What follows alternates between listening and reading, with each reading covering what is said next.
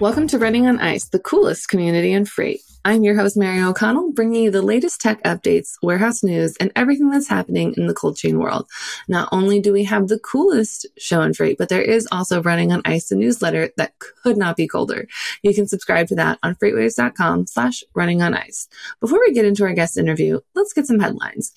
The Food and Drug Administration has taken up the recommendation that came from the White House's Conference on Hunger, Nutrition, and Health by conducting a research project on the effects of stoplight nutrition labels on the front of packaging. These labels would highlight when a product has too much of one category, as in fat, saturates, sugar, and salt, with a corresponding stoplight color. Red for too much, yellow for, eh, it's okay, and green for eat as much of it as you want. There's, this is already something that is happening in the UK. The FDA is also asking for a 60 day open comment period from industry participants during this study. If you've ever been to a state fair in the Midwest, you've likely seen a butter sculpture firsthand. But what happens to all that butter when the fair is over? Turns out, more often than not, it will be turned into a source of renewable energy through biogas digesters on farms. These biogas digesters take the methane produce it, take the methane that's produced from decomposing food and turn it into fuel for farm equipment. It's not that common yet, but most as most farmers need to get the funds to get this technology in place. But it's yet another way to reduce food waste for those that have those capabilities. Elkhart, Indiana based Engineered Foam Packaging, a manufacturer of custom protective packaging and cold chain solutions, announced the acquisition of North Carolina based company NatureCool Incorporated, the world's first natural fiber insulated shipper. This acquisition represents the next building block in EFP's efforts to provide a complete line of high quality and repeatable cold chain packaging solutions to the U.S. market. This acquisition provides one more link in the geographic expansion of EFP's Temperature Solutions Group. Today we are joined by Sam Savage, Pod Development Manager at Circle Logistics. Welcome to Running on Ice, Sam. How are you? I'm doing well. How are you? I'm doing quite well. Um, you know, just excited to dive into why insurance and cargo liability matters because everybody just complains about it. Um, so before we get started into that, uh, why don't you give us a brief rundown of your background and kind of how you ended up at Circle Logistics? Sure. So um, I started working roughly about 15 years ago. Um, I started doing customer service because I was really unsure where I wanted my career to go. Um, I've played sports most of my life, so I went to college playing softball and basketball. Um, found out that working out was not really something I enjoyed doing. Um, and in the college realm of things, it has to happen every day. So I decided to go another route. Um, and I kind of landed in customer service, managing people for the last 10 or so years. Um, loved every part of that and kind of just took a leap of faith after um, having kids and getting married to wanting to work closer to home rather than driving like 45 minutes every day. So I started looking, um, and Circle Logistics actually found me. Um, long story short, but they, they did find me um, really unsure of kind of what my career path would be and what I would be doing. But with my background, um, they also kind of took a leap of faith with me. So um, we're here. I've been here now for two years. Um, I love every part of what I do day in, day out, even when it comes down to the insurance that we're going to be talking about.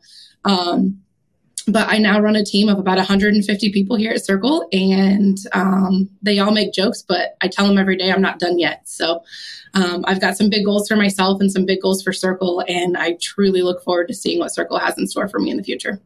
I I love it. I feel like you have um you know, I don't know many people that have ended up in supply chain and transportation who have like gone out and looked for it. It's just kind of like they've fallen into it, myself included. Um, and so it's nice to know that that's just still transportation and supply chain is just out there getting everybody when they least expect it. All right. So um, I think you also might be one of the only people that I've ever met in my entire life that enjoy talking about cargo insurance. So, you know, um, bless you for that. Someone's got to do it.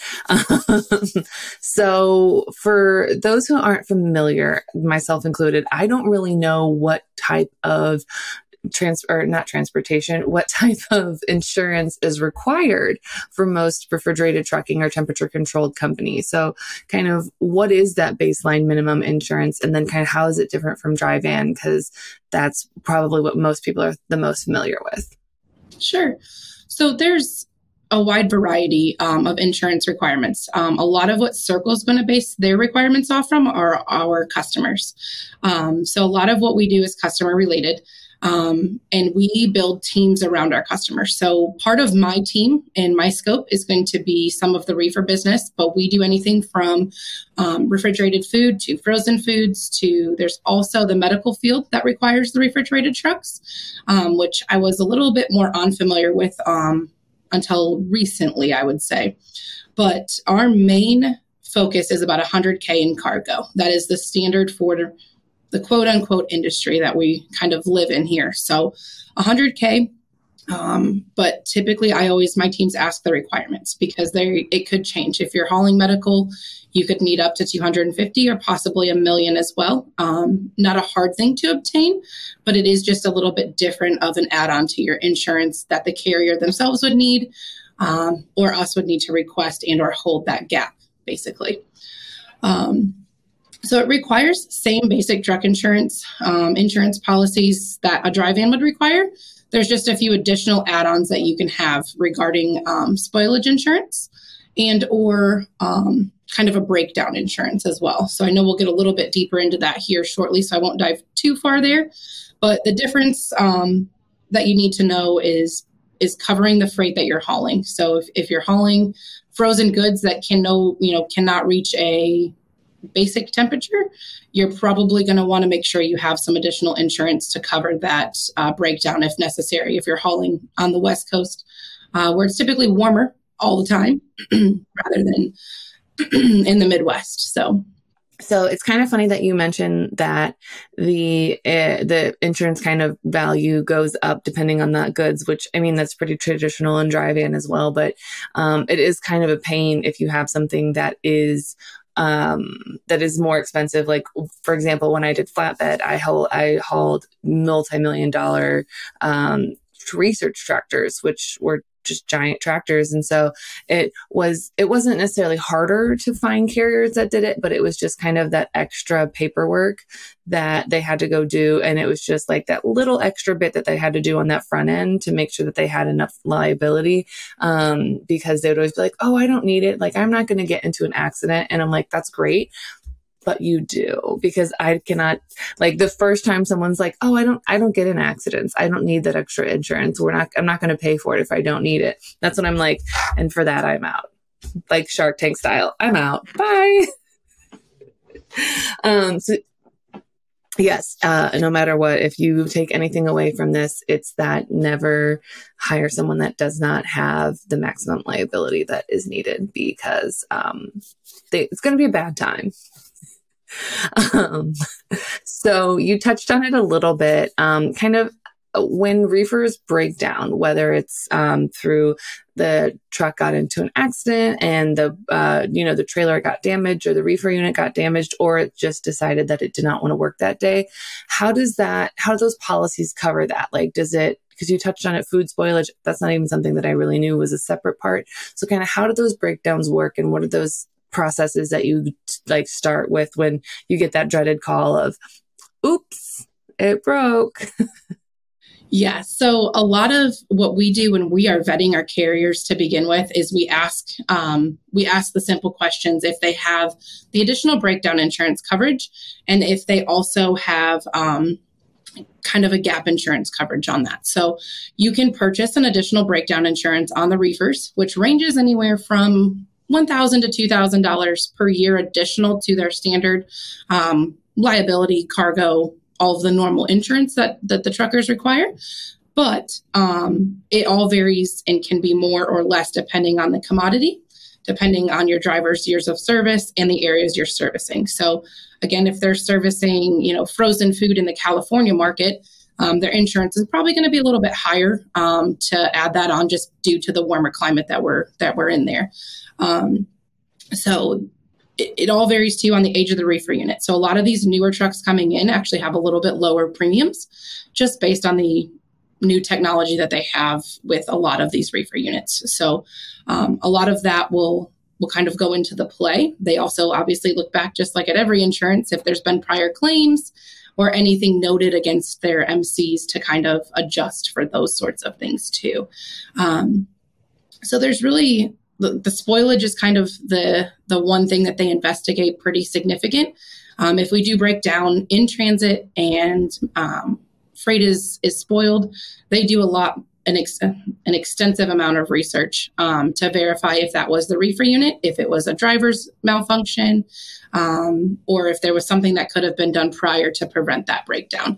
But they do do a very extensive background check on a lot of those reefer units prior to taking off. So the biggest thing that we always suggest is check on your drivers, make sure that their units are up to date, inspected, um, and are ready to, to go over the road before taking off so we avoid any of those um, mishaps in the middle of our transit yeah, no one really wants to deal with an entire like 53 foot va- container of of spoiled goods. Like that's not on anyone's like wake up and to do list that day. Like nobody wants to do it. It just happens, unfortunately. Um, so I guess like when that happens, does it get does it after insurance kind of goes through it? Does it just kind of get processed like any other claim would? Um, you know, as to who gets paid out what. Yes, yes, it does. So, just as a normal claim would go on a dry van, um, same situations happen for the refrigerated units. Um, obviously, a little bit more messy sometimes to discard of the remnants of what we had going on. Um, but other than that, it, it, goes through normal process changes and then um, everybody's paid out. And usually, unfortunately, a grocery store is without some sort of, of good that we would have wanted that week. And when you say it's kind of messy to clean out, I don't know why, but the very first thing that pops into my mind is just like an entire truckload full of popsicles and there's just like sticky popsicle juice everywhere. I, I know that's probably not the most of it, but for some reason that's just what immediately jumps into my mind is there's just an entire an entire trailer full of popsicle juice and that just sounds miserable and like I feel like I need to shower just thinking about it. Yep. Yes it definitely be a sticky situation. Um, do they do they ever send you guys pictures of like the disgusting or like the the goo that ends up in there inevitably? We have had an like Circle has not, but I have heard the horror stories of the ice cream truck. So when you said popsicles, it I went to ice cream um, because that is one of the things that we hear quite often. Drivers ask, "Is it ice cream or is it um, poultry or pork. Um, we get that a lot when we're questioning hauling the reefers just due to the quote unquote messy situations that could come from those trucks.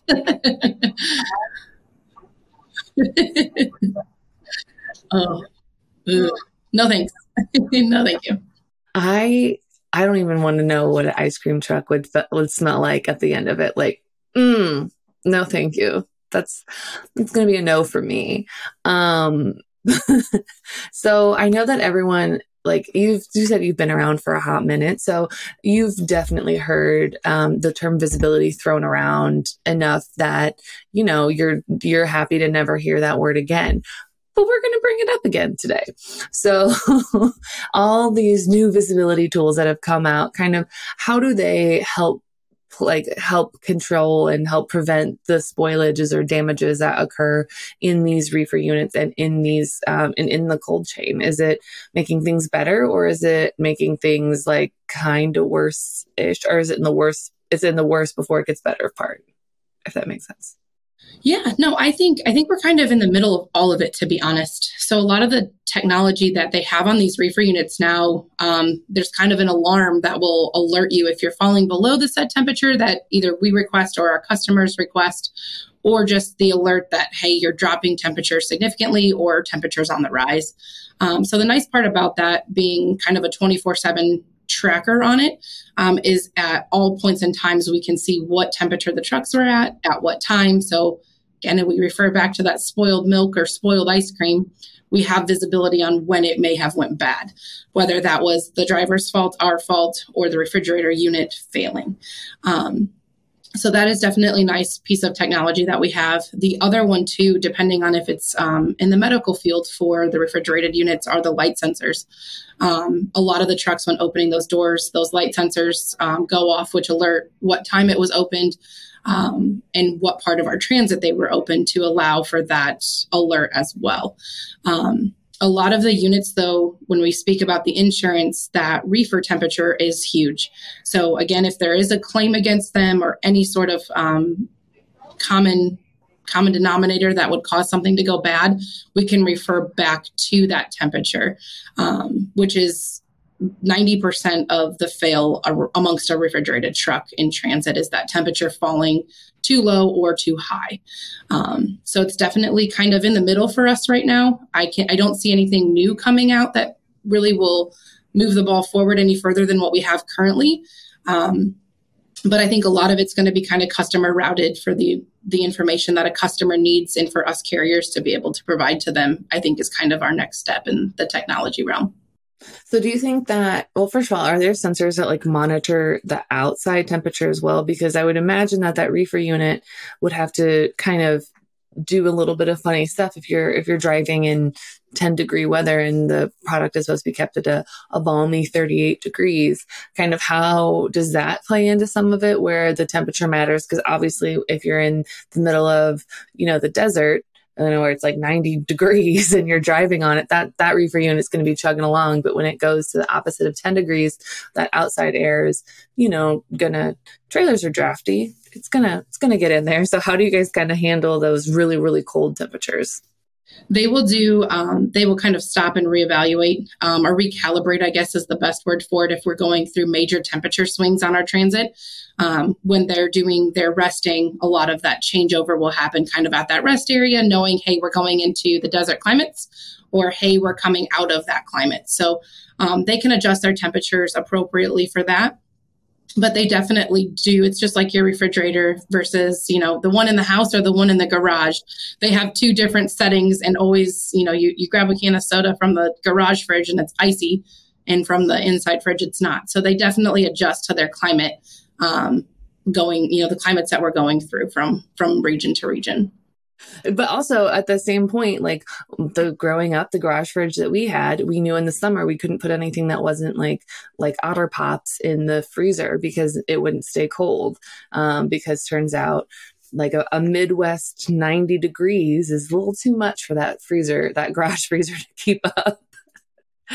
um, so you uh, you touched on it a little bit in your last question, but do you see any major pieces of technology coming up in the next few years that would kind of help reduce some of these bigger insurance premiums or reduce the amount of damages happening? Um, and if there's not tech that you know of, um, what would be your dream? What would be your dream technology to come out to make everything easier? I don't see anything that they have currently on the market or that I've researched about. Um, but I think the biggest thing is kind of the battery backup to the refrigerated units because a lot of them require power. Um, so if they do break down, they need to be attached to power in order to keep moving.